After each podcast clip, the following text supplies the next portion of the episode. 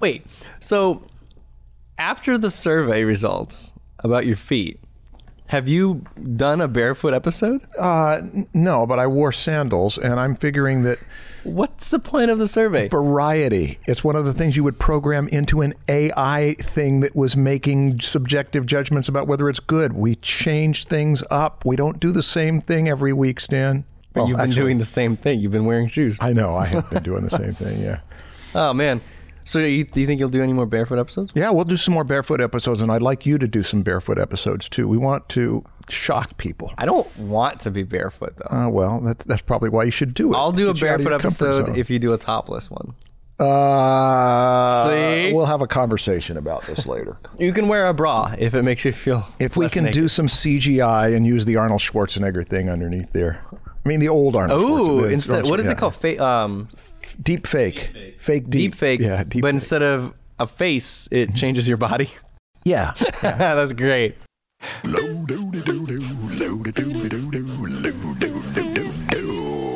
It's the Dressman Show. Somebody complained about the animation that Cody did, that it didn't look anything like us. Did you read that? No, I didn't see that comment. What did they say? I- they said that it, uh, that it didn't look like didn't us? look anything. I it looks exactly like us. great, great burn. I think it looks like us too. I don't know what he's talking about. Well, did you want to get on a conversation about that? No, but I think we should change our body positions a little bit. Just change your body position a little bit so that we can uh, superimpose a deep fake image of Cody's cartoon onto your body. Oh, Yeah. that's where you're Go going ahead. with that. I remember yeah, that idea. Yeah. So, uh, yeah, anyway, Okay, got enough body movement. Okay. cool. All right. What do we do today, Stan? Oh, yeah. So, welcome everyone to the Draftsman Podcast. Yes. My name is Stan Prokopenko. I'm an art teacher, I'm an artist, and I run Proko.com. And I do some AI stuff on the side. I'm Marshall Vandruff. I am an art teacher as well, and I draw On the side. on the side. Okay, so in this podcast episode, yes. on this radio show, we are going to be taking some voicemail questions. That's the we're just taking a bunch of voicemails. I think it's time that we did. For the last number of episodes, we have dictated the terms of the topic, whether you were interested or not. And this is the time for you to. I think we didn't do a voicemail a few episodes ago. Yeah, so this is repentance. Yeah. Yeah. So now we're going to do one with just voicemail. Just voicemails. Let's do it. And we haven't heard these. No, I haven't heard these. Yeah. Just so you guys know, we Marshall and I don't hear any of the voicemails before they're played to us during all the episodes. It's true. How you doing, fellas? Love Hey. the podcast. My name's Danny. Um, yeah, quick question. Um, myself taught wannabe comic book artist, and I'm wondering how you go about getting a mentor in this day and age. I know it's easy with emails and texts and social media and stuff, but you always hear stories of Alex Toth would take letters from young kids and write back in depth about their work and critique them and do that on an ongoing basis on a monthly basis. I get people's schedules are hectic with deadlines and stuff, but I'm wondering how you go about approaching a professional artist to be a mentor in that capacity. Thanks, guys. Love the show again. Cheers. Bye bye. So he's This referring to Tim difficult. Gula uh, approaching Alex Toth and and and saying, "I want to be your mentor," and Alex saying yes. I don't know if he was referring to that, but that type of story. Yeah. Yeah. Did he say Tim? Well, he didn't mention Tim, but he was talking about Alex Toth as a mentor. Oh, he was talking Yeah, about yeah. Oh, okay. I, th- I thought he was. Some students have the audacity to approach even world famous talent and say, "I want you to be my mentor," and the obvious response is, "I am sorry, I am very busy." Yeah. And then sometimes they have the audacity to say, Listen to me. You will regret not having me as your mentee. And if you can convince them, then the conviction comes from uh, what's in it for them. So, to increase your odds of them saying yes, you have to be mentorable. Good point. You have to be someone that somebody would want to mentor. That means you have to be likable. They don't want to talk to someone who's annoying and maybe disrespectful or um, who they don't think even has a chance. Mm-hmm. You know, people have opinions. Mm-hmm. Someone might look at an artist and say, "Yeah, you're you're way you're too far. I can't help you," mm-hmm. or they might just think that it's natural for us to think that kind of thing, um, and they might just not want to spend put that effort in. But if they see some kid who has the drive and puts in the time and is already showing signs of skill, they might want to get some of that credit Yeah. of like, ooh, I can help them out, and then they'll give me credit for helping them. Yeah. That's what that's the part of like what is it what's in it for me? Yeah. That's the answer is they'll get credit for for making you. These stories you tell of you know someone getting trained by someone else and then that person looks like a master because they trained Bridgman, you know, right. or like who Bridgman trained Rockwell, right? That, that's right. You know, Train like Rockwell Bridgman and- seems like a god because he he mentored Rockwell. Yeah. You know, you, you so if you are mentorable, then you have a much higher chance of getting a mentor. And promising. Is I, you're you're talking about being mentorable, but also promising that Prom- yes, Yeah, yeah. mentorable, and well, that's part of being mentorable. I, I think yeah, you're, Yeah. you're worth mentoring. worth mentoring. Yeah. The other thing though is paying people. if you're not mentorable, you can still pay people to mentor you, which Yeah. is the a less attractive option. yeah. But you know, you can. Uh, there's people on Patreon, skilled artists, who you can pay them a certain amount per month, and they will have a Skype session with you once every few weeks or something. Whatever they. Pro- everyone has a different thing that they sell. I know one is Stephen Bauman. He's got a waiting list at this point because he's actually a really good mentor. Yeah. Um, so it's not as easy anymore. But yeah, he has a Patreon where you can sign up, pay him like a hundred bucks a month, and and have a Skype session with him.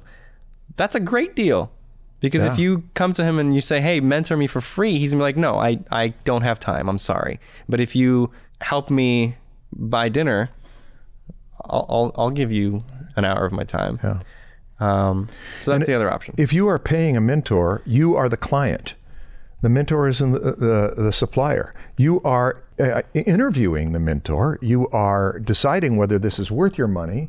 If you go after someone who is world class, how are you going to pay them enough if their time is worth Stephen Bauman is $300 an world-class. hour? Pardon? he is world class. And, and isn't he's affordable? Hundred bucks a month, I think, is for like a. I, I don't want to. Yeah, but that's that's you could look at his Patreon, but it is affordable, yes. if he's world class and he's affordable. But he's got a waiting list, Yeah. so now it's like now it's harder to. Yeah. But yeah, get on the waiting list. What? what You, you, you mentioned buying dinner. One of the things that you could do, if you've got two or three of you who say, look, we admire this artist, we know this artist's time is valuable, but we will take you to a dinner at restaurant of your choice or a lunch, restaurant of your choice. If you will give us two hours of time, you can order anything you want. If everybody pitches into it, and then you come prepared to ask them the most important questions. And if you get someone to do that, twice a year, you're getting mentoring. Why, why are you wincing? if someone came to me with that, I would say no, Why? because then I know I would feel pressured to to to give them something back. They bought me dinner. Yeah. It's like, You- okay, now I owe you something. you- but you're, the thing you're giving them is your time. I would still feel the pressure that that time wasn't enough. They, I know they're expecting something more than just that one dinner. What if they aren't? What if? Oh, come on. What if they? Because they come to you with a series of questions. Yeah. Say, tell us the story of how you got started. Oh, here's another Oh, thing. so Do- that dinner is the mentor is session. the mentorship. Yes. Okay. They'd have to pitch it well enough to say that I don't expect anything afterwards. Then I'd be like, okay, now I'm open to it. But pitching to your Yeah. mentor is a is is a preliminary to pitching to any any uh, potential client for a project. You're you're trying to convince them. Do not approach a person who you want to mentor you and ask them questions that they have already answered in interviews on the internet that you have not paid attention to. Isaac Asimov was asked to be interviewed by a, an interviewer, and uh, Asimov asked him a few questions, and he told the guy, "You do not know my work well enough to get an interview with Wow. me." Well, B- Because one of the things that becomes tiresome to people in the industry is they get the same question over and over. Yeah. So find out what they've already said, then you can question into the gaps. The the point that I, Asimov is making is that there needs to be a certain amount of respect for what is already out there. So if you Right. respect that and then you come in not to show your knowledge but to say, look, we've read everything that you've said, but we've got some questions and you have not talked about these first few jobs. We want to ask you about that and then if they give you their time, take it seriously. And it was in the early 90s that Justin Sweet wanted to interview me. He was my student at Fullerton Community College.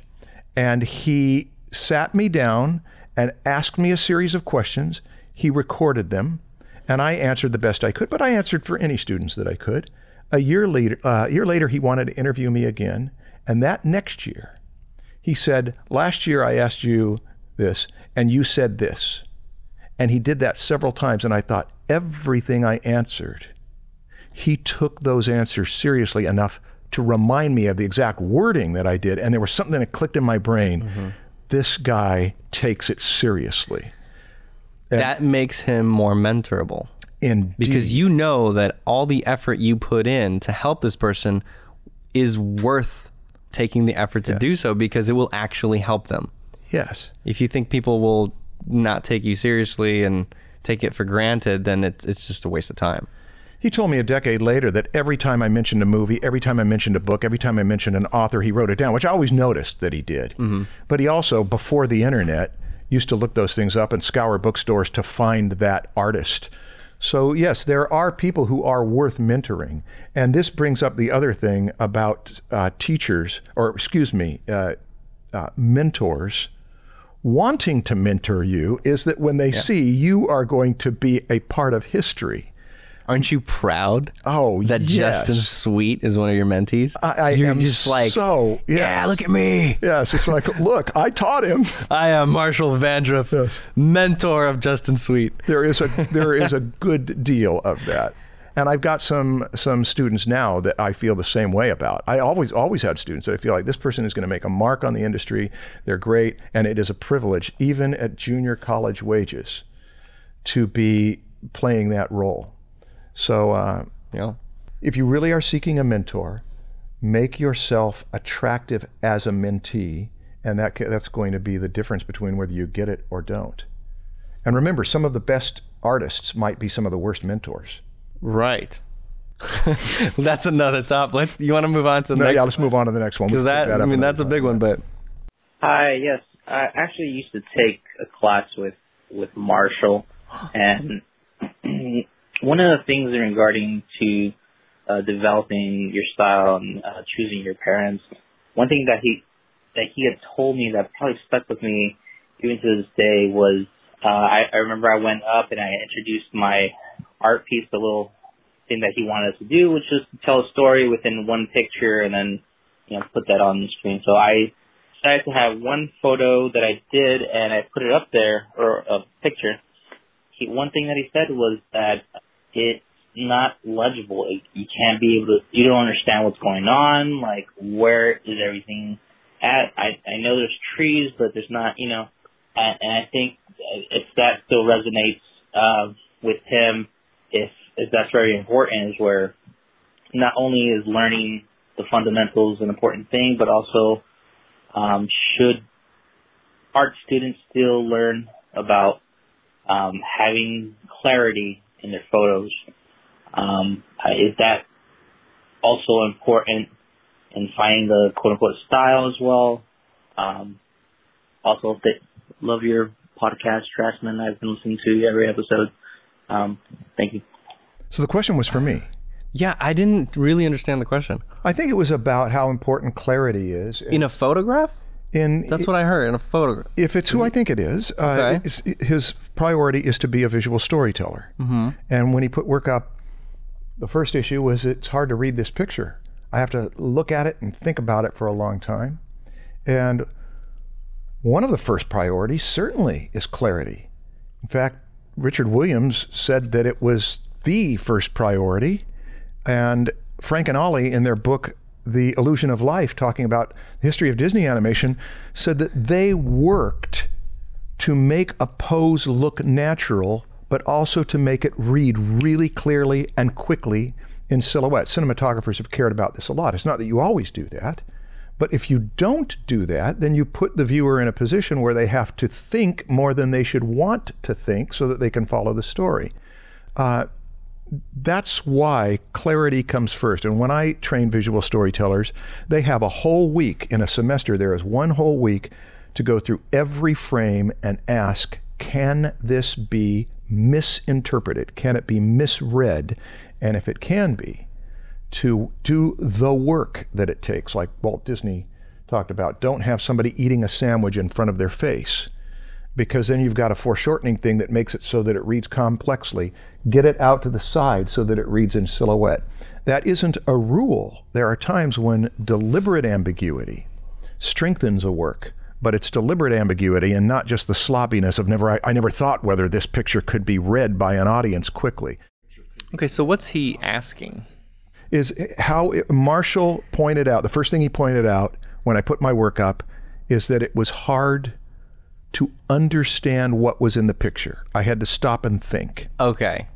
So you and you told him that it's important that there's instant clarity in the picture. It is typically important mm-hmm. until it becomes a device. Howard mm. Pyle and N.C. Wyeth were great at making the silhouette, silhouettes read that quickly. They were also great at hiding things. Mm. Arthur Rackham was a master at hiding something. You look at the composition, you wouldn't even notice the main thing until you looked around. Beatrix Potter, same thing. Okay. Where you you have to find it. You have to do a little work Yeah. to get They're it. doing this deliberately. They're showing you things that they want you to see immediately, yeah. And they're choosing those as those things that they want you to see immediately, and then they're hiding things intentionally that they want you to see later as you observe. Yes. And you wouldn't believe how many times visual storytelling students will put frames out there, and when you try to read them, here's the game you play pretend like you're showing this to an 11 year old or even a six year old. And they've got to look at these pictures and figure out what's going on in the story. And you don't get to tell them anything. Can they look picture to picture and tell what's going on? And if they can't, is there a reason? And of course, in many cases, you can't figure it out. Mm-hmm. And that means the visual storyteller, the artist, did not do the work and is expecting the audience to do it. Yeah. And it's always more work than most people think. Some people have a knack for it. They just know how to tell a story. They know what, where to put the camera. They know how to make it clear. Yeah. But all of the artsy stuff you can do, that there's a visual metaphor, a hidden meaning to this picture, I've got the characters separated because they're emotionally separated, all of that stuff has to come after things have been clarified. So it's about control of clarity, not necessarily making everything clear, Yeah. but making sure that you are in control of what is clear and what is not. Yeah. It's not just a visual storyteller's problem either, but it's mainly a visual storyteller's problem because the Yeah. audience has a certain amount of time to register the content of the image. And so the master visual storyteller is aware of that and orchestrating how long it should take, Okay. typically to read quickly. How do we do? The answer is yes. You still believe in that? I do believe in it. Nice. Hi, my name is Lily, and I live in Southern California, and I wanted to know what y'all's uh, advice was on building an artistic community or groups as a good way of sort of checking each other and helping everyone progress towards their artistic goals, or if there's any, um, and I guess if there's any good art classes in SoCal for traditionally minded artists. And I hope I reached the right number. And I really love the Draftsman podcast. It's awesome. Okay, bye bye. Building communities. Building communities. I'm a guessing she's talking about like groups of people near you to meet up and draw together. That kind of community.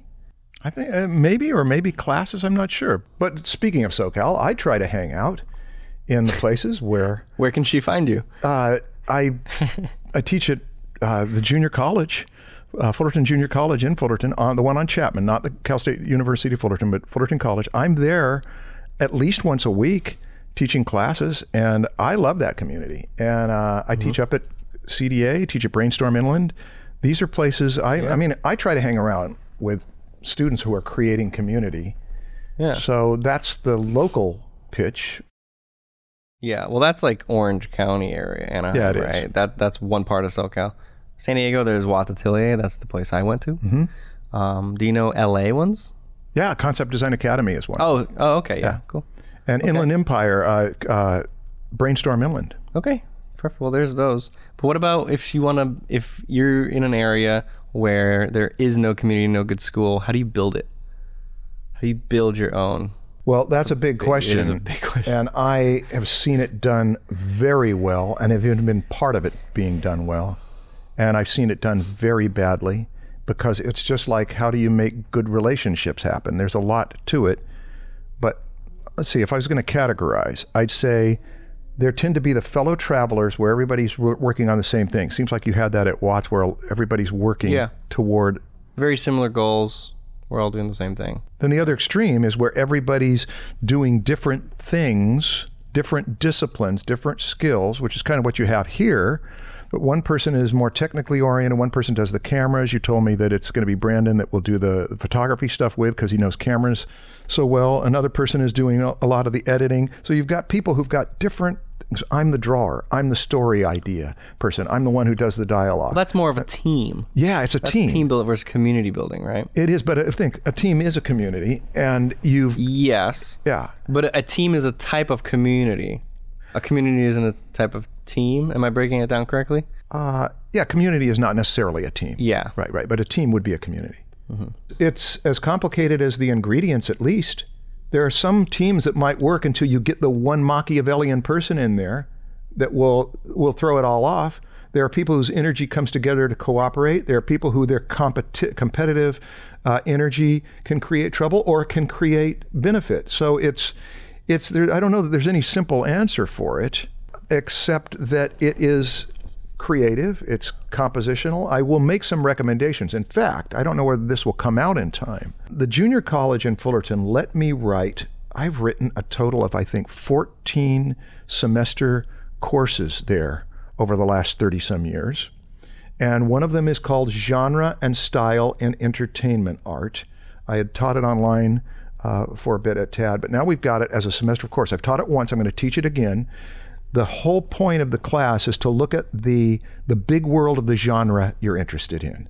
It may be science fiction and fantasy. It may be it could be uh, dragon art. It could be comic books specifically. It could be adventure comics, whatever. And to study that genre or that arena, and to in the first half of the semester for your report at midterm to whine about it what I know this genre really well. Here's what I think it's got missing in it. And then in the second half of the semester, to essentially write your Wikipedia entry for 20 years from now about how the genre evolved because of what you contributed to the genre, that you fixed this. This is Alan Moore's approach to uh, in his writing for comics. Find something you're dissatisfied, get to know it with, and then uh, find something you're dissatisfied with, and then evolve it, change it. Then the next thing is there was research done by Gallup on teams and or on, on strengths. They tried to see how many personality strengths can you identify, like ideation, diplomacy, anything that you could. Some people have the gift of woo. What kind of strengths do you have? And so one week's assignment is to go through that list of those strengths and see which ones do I think are my three or five strongest and which are my three or five weakest. And then I think it was uh, Peter Drucker uh, who said that the thing that's great about a team is that everybody's strengths become maximized and their weaknesses become irrelevant because someone else can be that spoke in the wheel. And that might be a test for whether you've got a good community uh, possibility or not. Go through the strengths finders, uh, put out to your peer, your potential comrades that here I, th- or think my uh, weaknesses, here are my, my strengths. See how they agree or disagree with them, and you might learn a lot. But you also might find just in in how you tag each other for your strengths and weaknesses how well you get along. Okay.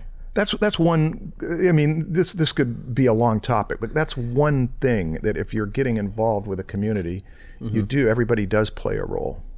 I think if you're creating a community, if you're trying to create this group of people that you meet up with regularly to help you on your journey, um, I think someone has to provide the environment. Where where do you meet up?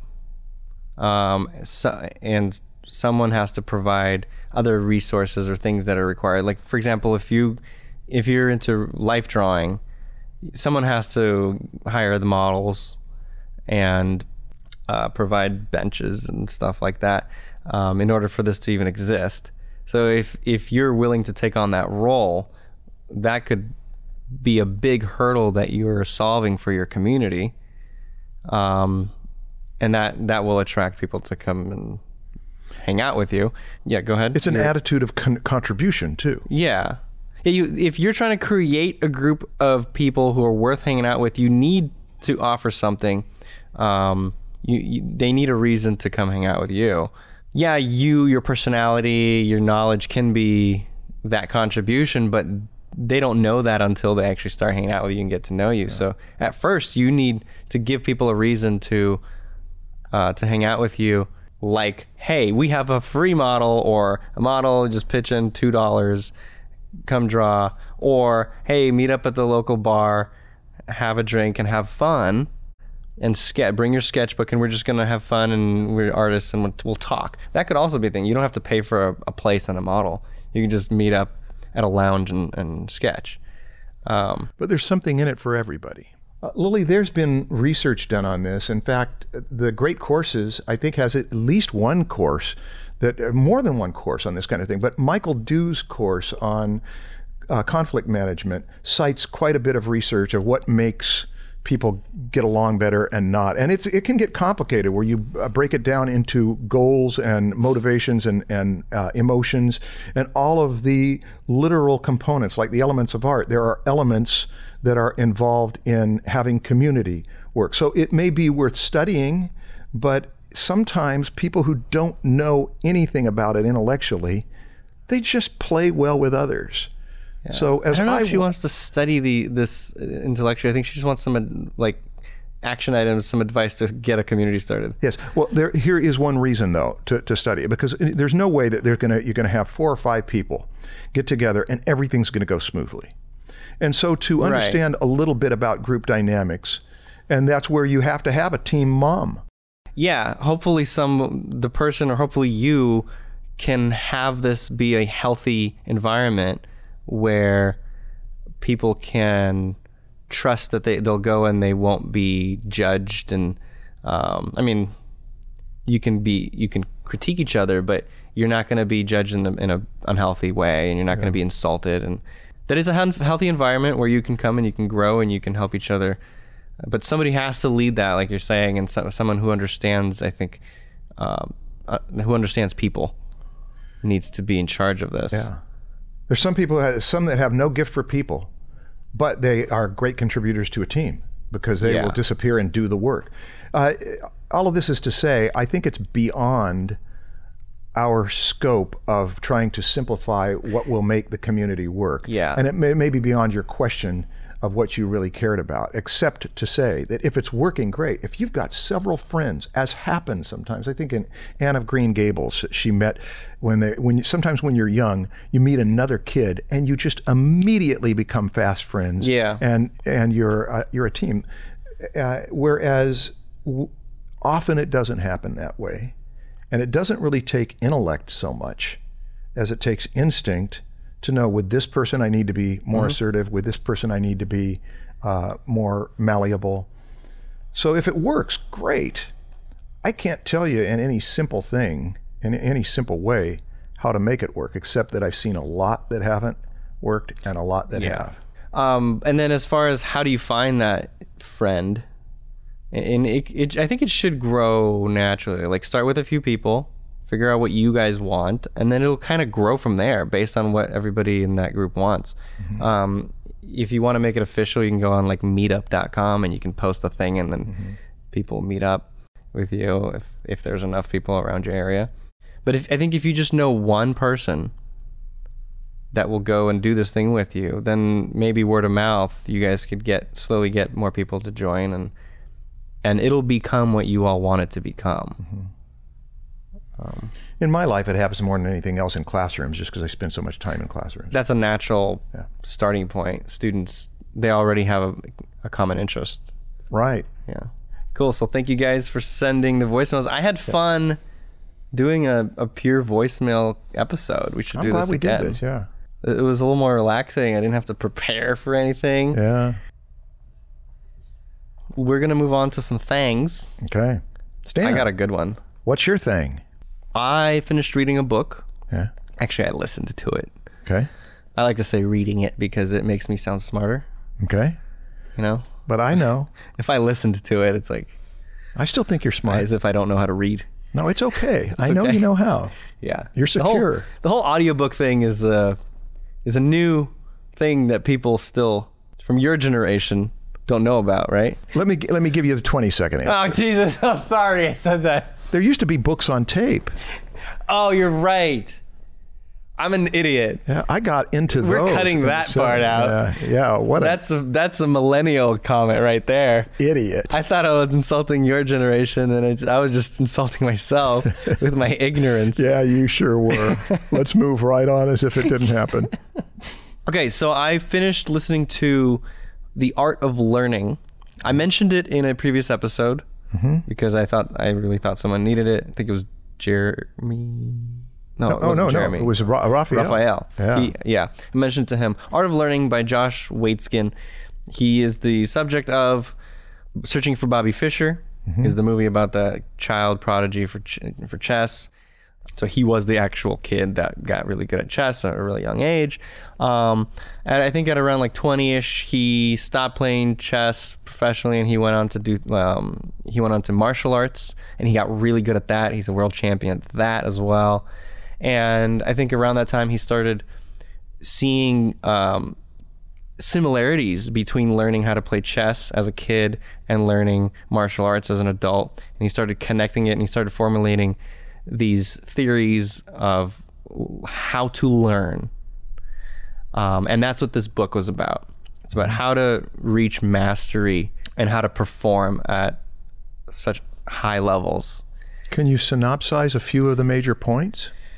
I can try. Or even if you just take out w- some of the things that made a dominant impression. Yes. So, uh, one of the things in the beginning was that really made a big impact on me, probably because I have a son, was um, how parents really determine a really big part of how good their child, how good of a learner their child becomes, and that is they they fall into one of two groups.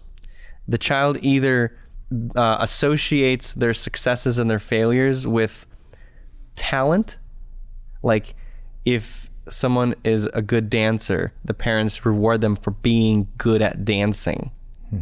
I'm like, oh, you're such a good dancer, or man, you you have such a knack for drawing. You're so gifted at this. You get it, Yeah. right? They they don't give the child credit for it. They they give nature credit for this. they, that's this- the talent and the nature versus nurture, or the growth mindset versus fixed mindset thing. Yes. And the other side of it is they don't focus on that talent at all. They just say, "Wow, you worked so hard, and you, your dance performance was so good because you worked so so hard to prepare for it." Mm-hmm. They focus on the work. They focus on what it took to get there.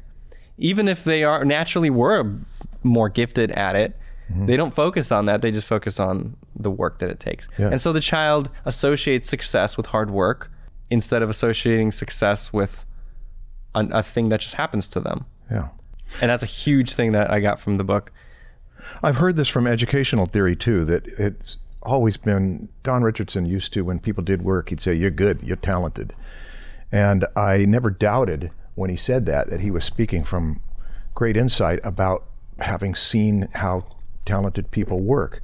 But the newest wisdom is to pull the attention away from whether you're good, you're talented, to the kind of commitment you made to carrying through with the work because then you're praising the thing. That's the those are the embers to blow on to get the fire going, not to just compliment what you were given, but compliment what you brought to it. Yeah. And it's not just associating success with hard work. It's also that they're uh, they're a lot better at recovering from failure when they have that mentality because they they don't when they fail they don't think oh I am bad they associate it with the work they think oh I probably could have prepared better Yeah. and they don't feel bad about themselves. They don't associate themselves as failures anymore. Um, so that's huge because when you think of yourself as a failure, it's debilitating. and You might just stop and quit. And a huge part of getting good at something is just not quitting. Just keep going and keep keep improving. That's been a big theme in our discussions. Is the uh, I don't know who originated the term fixed mindset and growth mindset. Do you? No, I don't. If we find out who it is, should probably post it. But Yeah. I was only introduced to that uh, in in about 2010, 2011, when Dorian Eiton did a presentation on the difference between the fixed mindset and the growth mindset. And the fixed mindset says, I was never any good at that. Therefore, I'm not good at that. Therefore, I've uh, absolved myself of any responsibility to work on it. Right. Yeah. And the fi- the growth mindset says, I like that enough to where I think I will get good at it, and it makes a choice and takes responsibility. Yeah. So that's one thing. He talks about being um, getting good at being in the soft zone. What's the soft zone? It's a mental state where dis- distractions don't bother you. So you're like a, bl- a leaf uh, or a, a blade of grass. The wind just makes you bend, and then you come back and you, you, you blow with the wind. You don't blow away or you don't break. So basically, dealing with distractions. He he was talking about, and this is more of a performance thing, I think, not learning, but they're associated. Um, so he was talking about how when he was in a competition, a lot of competitors, you know, chess competitors, would try to distract him with like some tapping or mm-hmm. kick him under the table, mm-hmm. and that would instantly put him in a in a zone of you know he would be mad at them, and that would just break his whole game, and he would lose just because he was distracted. And so being able to not be bothered by that mm-hmm. allowed him to perform better. He was soft. And then another, the next stage of that is to actually learn how to use that to your advantage. like how? I don't remember. But use to use go to use that distractions to your advantage. You mean, or to use Yes. This, yeah. yeah. I know that one of the things he mentioned was that when people would try to distract him or like he went in martial arts, they would headbutt him when the, when like the, the referee wasn't watching and he just didn't let it bother him and he would actually just smile at the opponent and, and just be extra nice to them afterwards. And that would get into the opponent's head like what? And so that pisses off the person who headbutted. And then that gets them into the, the zone of, of frustration. Huh. so he's using it to his Using advantage. I think that was one of the examples he gave. Yeah. um, so that that's more of a one-on-one thing, an example Mm-hmm. for one-on-one, but it could be applied to, uh, you know, art where you're a solo performer. Okay. Yeah. Anything There- else? There's so much. There is so There's much. so much. This I don't know uh, if I should get. We could do a full episode on this if if you want to. If you ever read the book, maybe we could. I would love to read the book. Um, You had me read the Talent Code Yeah. alongside with you a few years ago, and that had a big eff- effect on me. too. We could do an episode on the talent Yeah. code. I want to reread that one as well. Yeah, I want to reread it too. Oh, stress and recovery was another big one in that. Tell us. So when you're performing, let's say you you're going for eight hours, you're working hard, and then you know that then tomorrow you're gonna have to do it again, and you have another hard day ahead of you. You need to make sure that you have a big enough period of recovery, um, because you're not gonna perform well. So he- Right. he, talked a lot about just being good at recovery. And Any, sometimes, any little hints about what help us, what will help us be good at recovery? And timing it is what you just mentioned. Well, time is is a good one, but it's not just time. It's figuring out what will help you recover, creating a routine for yourself to get back into the zone, and also just being aware when you need to recover. He was talking about in chess where there were certain moves that he would spend 15 minutes on thinking about, and after that, his brain was so exhausted that he would falter afterwards. So he would need to notice when he wasn't thinking clearly anymore and just take five minutes of not thinking about anything and just recover and come back. Or go outside, run up the stairs, come back down. That um, that aerobic uh, quality, the you know a little bit of exercise, getting your lungs going, your heart going, would bring that mental clarity back. He comes back, sits down, washes his face. Mm-hmm. Things like that would help him bring come back. Just being aware when you need to recover. Yeah, and he he this stuff he figured out out of his own experience. Yeah. Yeah, Dr. Eddie O'Connor in The Psychology of Performance has a chapter on burnout and the need for recovery. It's a really sobering chapter because burnout is a an, a real technically designated designated condition that can be very difficult to recover from. So Yeah. he talks in there about the stages of burnout.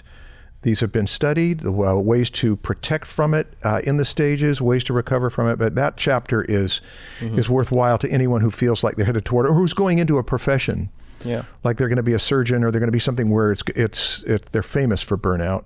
Yeah. To be to know about it in advance. So he is speaking from his own experience how to maximize when you've worked really hard at something, how to bounce back from it. Yeah. And I think a lot of it isn't just like the obvious, like, yeah, go get some sleep. It's um, being aware of your mental state at any given moment, being, being self conscious in a good way, um, and being honest with yourself when you need to just take a break. Like in yoga, where they say, "Listen to your body." Yeah. Just pay attention. And Yeah. Being good at reading your body yeah, um, and feeding it yeah, what it, great. what it needs. Yeah, there's a lot of stuff, but it's it's a good read. That's my thing. Well, that sounds like a worthy thing. Yeah. Thing. Thing. Sorry. Thing. i'm gonna do that for the next hundred years. Did you have a thing yet?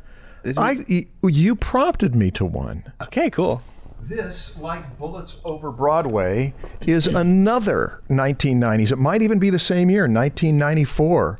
This is a film by a first time director, Boaz Yakin. He had written, he'd written, I think, a movie for Clint Eastwood, and this is his first time directing. It is an unknown and underrated film called Fresh. It has almost no stars in it except Samuel Jackson, who has a small part in it, who plays Fresh's dad. I will warn you in advance, it is rated R for brutal violence. You should know that and steer away from it if that's going to bother you. I will tell you, as a story, you do not want to know the story points because it is a corker of a story and uh, not a high production uh, value uh, film, but a really well directed film, film to tell the story. And the reason I mention it is that this kid, in his relationship with his dad, it's very much based on chess and chess strategies. And one of the things it showcases is that the strategy for one thing might not be the strategy for another thing. So, even just as a case study in how you get good at something, how you may be good at one something uh, that is slow motion, like Pink Floyd was great at all of the engineering that went into those albums. But then you're going to find that other people, Christopher Parkening or Andres Segovia, they just pick up their instrument and they play an entire uh, concert. They're two very different things, even though they're both music. Some people are better at the slow motion thing. Some people are better at the fast motion thing. Whatever you're better at, you should probably study the other or practice the other. But then you figure you're going to run with your showcase with the thing that you're, you are. Uh, That reminds me of another at- point from the book. yeah, go go ahead because that, that was that's just my thing. I warn you against it, but Fresh is a film that I very much like. Very satisfying film. He has a, um, I think, a full chapter on slowing down time. Tell us. So you know how people talk about like very key moments in their life when something dramatic happened and they saw things in slow motion, mm-hmm. like a like a car accident or, or something. You know, something just just like pauses time because or not pauses but slows it down and they're seeing things. Yeah, so it doesn't actually slow down time, right? Your brain just catches more details Yeah. in that moment. And so it feels slower to you because of how much information your brain captured in that moment.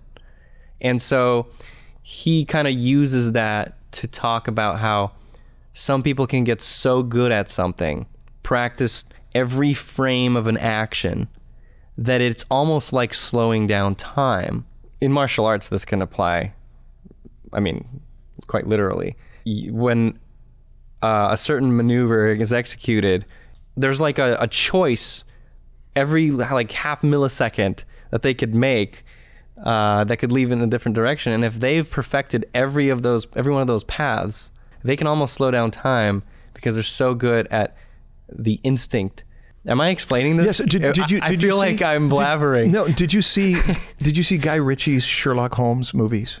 The two Sherlock Holmes and and uh, and a Is Game that of Shadows. the one on Netflix? It's- the one it- that has like five episodes? No, no, no. This is this is not TV. These are movies. Robert Downey Jr. and Jude Law played uh, Holmes and Watson. I think so. I You know, think I did. I didn't see the the first one because people said you like to Sherlock Holmes too much, you'll be upset. it's not Cumberbatch. No, no, no. This was for the movies. This was Okay. Uh, but uh, when the second one came out, people said you should see this. This is a this is a worthwhile movie. And I saw it, and then saw it again, and saw it again, and then went back to. I love those movies, even if they are cotton candy. Uh, but they have a portion in there that no, I've never seen anybody do, where Holmes, at the beginning, looks at the scenario that he's going to fight in, and goes through it in his mind in slow motion Yes. and, then acts it out. And it was just, I just love watching those scenes. It, it makes you feel like you could be a genius. That's a really good visual. I think I have seen that. Mm-hmm. Uh, maybe in the in Cumberbatch has that same scene, Mm-hmm. but yeah, that's a very good visualization of what's actually happening. Because he has trained his brain to pick up on all these clues so quickly that it's it's more of an instinct. He Mm-hmm. doesn't actually have to look for them. Yeah. And so for us, for a normal person, it would take hours to do what he just did in two seconds. Yeah. And so it's like slowing down time. That whole thing about slowing down time is really interesting. And also the the opposite of it. That we don't want to just use the technology to take something that happens fast and slow it down on film so we can see the individual droplet of water make all the waves. We also want to take something that takes a long time, like a tree growing or a flower blossoming, and make it happen quickly so that we get a macro view of how things happen. So that's where you step back. Uh, Charles and Ray Eames did a film called Powers of Ten where Charles Eames was big on get up over it and see the great big context, get down into it because God is in the details, and it's both. yeah. So those, okay, you've certainly convinced me on taking a whole episode to talk about the Josh Waitzkin book and, Yeah. and unpack this stuff. Another thing that he uh, for recording it, he uh, he recorded him and his martial arts partner. Um, they they got to such a high level together that they didn't really even know why some things worked anymore Mm-hmm. because they knew each other so well Mm-hmm. that sometimes something happened and all and one of them just threw down the other one. Yeah. and they're like yeah I have no idea what like how that one worked. And then and they would record it slow it down and see you know fr- certain frames and what happened. And then they would be like oh okay. That's what happened. And then they would practice that specific thing. Yeah. Isn't that exciting? I mean, Yeah. just, it's thrilling. It makes you feel like there there is a way to get better and better and better to where you just you come up to a level that's beyond what you imagined. slowly just fine tuning every little element to the point where you don't even understand what's happening. Mm-hmm. Your brain is just making decisions that you don't understand, and then you film that and you analyze that, and then you make that into something you understand, and you keep practicing until your brain gets even better. Yes. It, yeah. This is about human potential. Yes. You know, it's it, that's It that's what makes it so exciting. Is that I can be way better than I thought I could be. Yeah. I'd like to throw out a question to the viewers Okay. and listeners. Stan has brought up the subject of devoting an episode to synopsizing uh, Josh Waitkin's Waitzkin. Waitzkin's book, Yeah. The Art of Learning.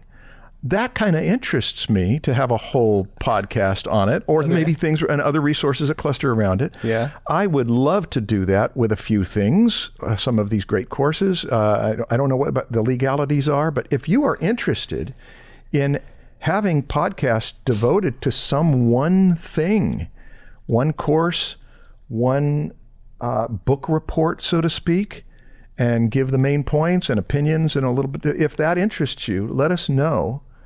Uh, because we've talked about it, we haven't really been sure whether we should devote an entire podcast to a subject. I think we should once we have something that we're interested, like really interested in. But the art of learning is one of them. It's definitely one of them. And earlier uh, in a previous episode, we talked about the George Leonard's book Mastery. Yes, um, and also you brought up, um, gosh, the the great course Psychology, of Psychology, Performance. Psychology of Performance. I bought that one. I started listening to it. Once I finish it, don't know when I will, but Yeah. once I do, we could we could do it on that one as well. I'd love to do it on that one. That I lived in that one for two months, and it was just uh, so rich with uh, research, and and also it, it's like the human potential thing. Just so exciting to think that you really can get better and better at something if you are going about it the right way. Yeah. Right now, I started re-listening to uh, How to Make Friends and Influence People. Dale Carnegie. Yeah. Yeah. That's a classic. Yeah, it's a classic. It's a good one to re-listen to every once in a while. Very anecdotal. Very. Uh, I, I remember. Yeah, it's. It's. I feel like the world would be a better place if everybody knew what it was that he had to say about. How many times have you read that one? I've I I have been exposed to it since my childhood, and I read it when I was younger, and then spent years uh, feeling guilty for not having uh, applied it. But I've tried to revisit it recently. But I feel like you're a, a living example of a lot of those rules. oh well, that's my mom. That wasn't something I consciously really? learned. No, my mom just was. Uh, in fact, when, I told you about my mom one time, it was Comic Con last year, and I was describing what she was like. You kept saying, "That's like you." That's like I was describing Yeah. all of, all of her virtues. I was thinking, uh, you, you didn't know my mom. She was, uh, yeah, she she just had, uh, she was just really a an appreciator and celebrator of people, and I don't feel I'm that like I'm that way, but it's because I'm comparing myself to Eleanor. Your mom. Yeah. Okay, are we done? I think so. Cool. Well, thank you guys for listening Yes. and watching. Please give us five stars on iTunes. Sponsor this episode and leave a comment below of what again? What was it again? What would you? yeah, Would you? Would you want podcasts entirely devoted to a book report or a course report? or give us some ideas. Yeah, things that you really want. Yeah.